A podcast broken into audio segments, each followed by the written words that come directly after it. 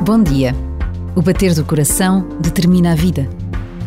Não só como o músculo vital do nosso corpo, mas também da nossa alma, da nossa sensibilidade, da nossa capacidade de criarmos relações uns com os outros. O Papa Francisco pediu aos jornalistas que escutassem o mundo com os ouvidos do coração. Mas, na verdade, este pedido é para todos. Ouvirmos quem está perto ou longe com os ouvidos do coração. Por vezes, basta a pausa de um minuto para nos questionarmos sobre quem queremos ser, como queremos viver, o que espera Deus de cada um de nós.